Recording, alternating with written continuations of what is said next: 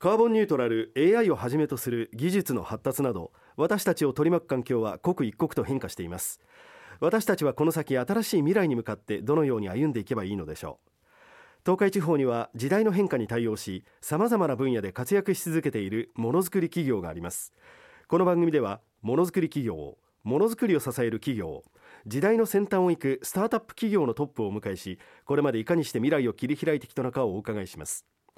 今回は株式会社生田代表取締役社長宮田博さんにお聞きします。最高の住宅建材である木その優れた素材をより求めやすくより使いやすい形に製造販売する床材専門メーカーそれが生田です。創業153年創業当初の扉や建具製造からフローリングメーカーへさらに生活空間に関わる多様な要素の提供を目指し日本の伝統やアートなどさまざまな文化とのコラボレーションでその可能性を広げています。本物志向の時代だからこそこだわりの床材で新たなチャレンジを重ねフローリングナンバーワン商品を目指す幾多の挑戦に迫ります。東海ものづくり大学開校です。皆様いかがお過ごしでしょう？東海ラジオアナウンサー森高俊です。ものづくり企業のトップに未来を学ぶ東海ものづくり大学。今回は株式会社生田代表取締役社長宮田博さんにお聞きします。宮田社長どうぞよろしくお願いいたします。よろしくお願いします。さああ生田はフローリング専門メーカーとして、えー、長く展開をされてきました。なんと創業が153年。はい。すごい歴史ですね。そうですね。歴史だけはすごい長いんですけどね、えー、はい。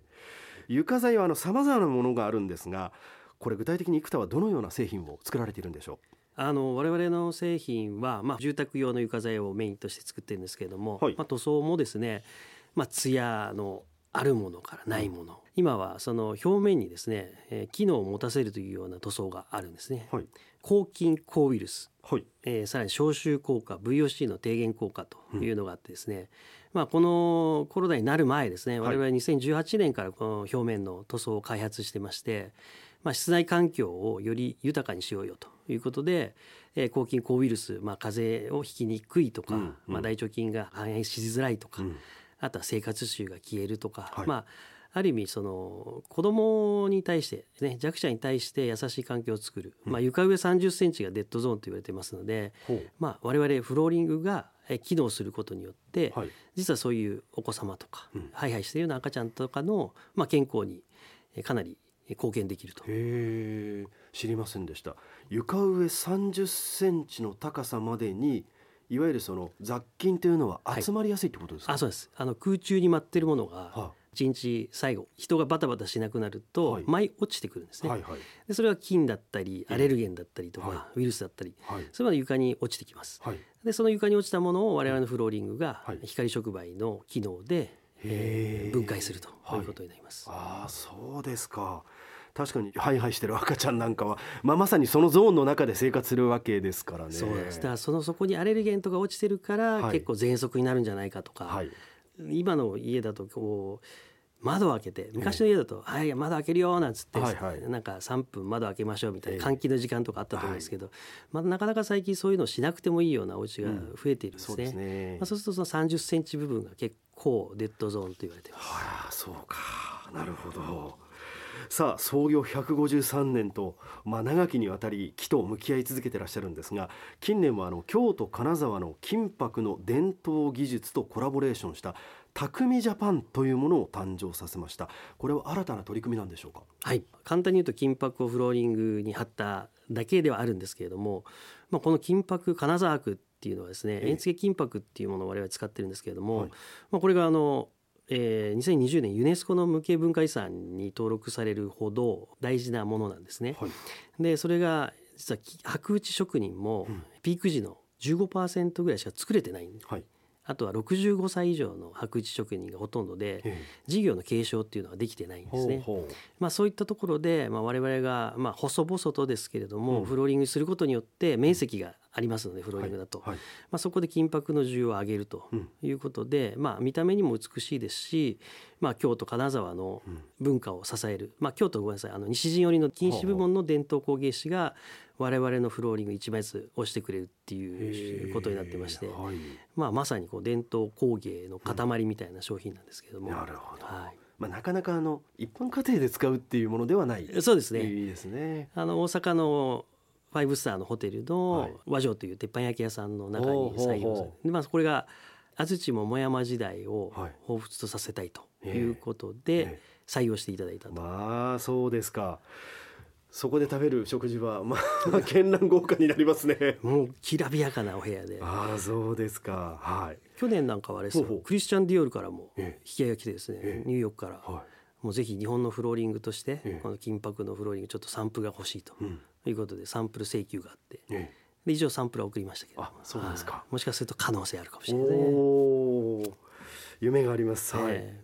さあかつてあのカーペット敷きというのがまあ、流行りました。これはもう皆さんも記憶にあると思いますが環境問題がまあクローズアップされまして本物志向強まったと。時代が変わる中でまあ流れを読みチャレンジをし続けないといけないという中でどういったものを大事にされますか？まあ、我々あの小さい企業なので、まあ、アンテナの高さと僕とか経営陣の意地と覚悟だと思ってます、はい、今まではプロダクトアウトの商品が世の中ほとんどだったんですね、はいはい、まあ、製造元がこれがいいからこれを使ってください、はい、ではなくてマーケットインでお客様がどういうお考えで、どういうことを求めているか、うん、まあ、これを具現化することによってものはできますし、まあ、それってできなかったからこそ、まあ、お客様が望むことであって、うん、まあ、これをやるようにできるようにするのが、うん、あすごく大変なんですね。まあ、工場一つとってもそうですけども我々工場で作ってますので、はいはい、まあ、工場のメンバーが作ってくれなかったら作ってくれないですし、はい、まあ、突拍子もないようなことを僕が言いますので。それ無理でしょっていう考えを、まあ、変えてもらって、うんうん、まあ、面白そうだからやってみようよとい。うところがすごく大事になってくると思いますね。なるほどね、まあ、なぜあの宮田社長が突拍子もないことを言うのかというのはおそらくこの話でわかると思うんですが あの実はですね宮田社長はもともとこの業界ではなくて我々と同じ放送局にいらっしゃった。あでもそこで、えー、バリバリに営業されていたと、はい。まあ、ちょうど12年前ですね、はいまあ、娘が生まれるタイミングで、ええ。ー、帰省してた時にですね、はい、まあ、たまたまあ当時の社長に、まあ、義理の父親になるんですけれども、はい、えー、工場来てくれとい。うことで、はい、まあ、工場見学してですねで見てたんですけれども、まあ、あので一緒にやらないかと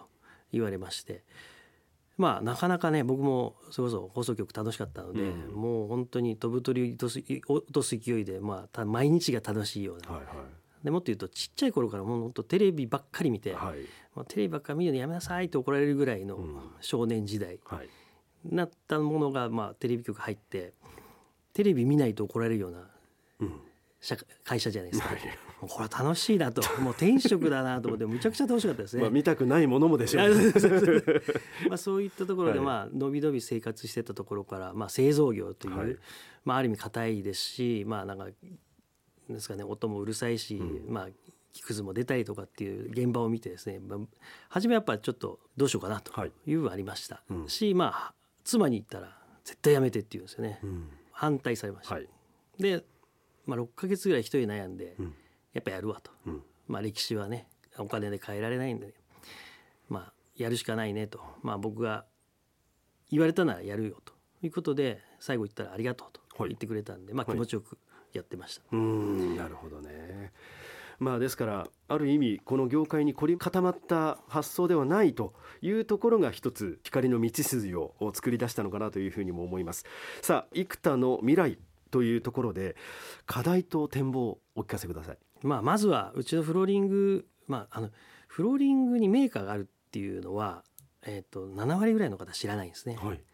まずそこに市民権がない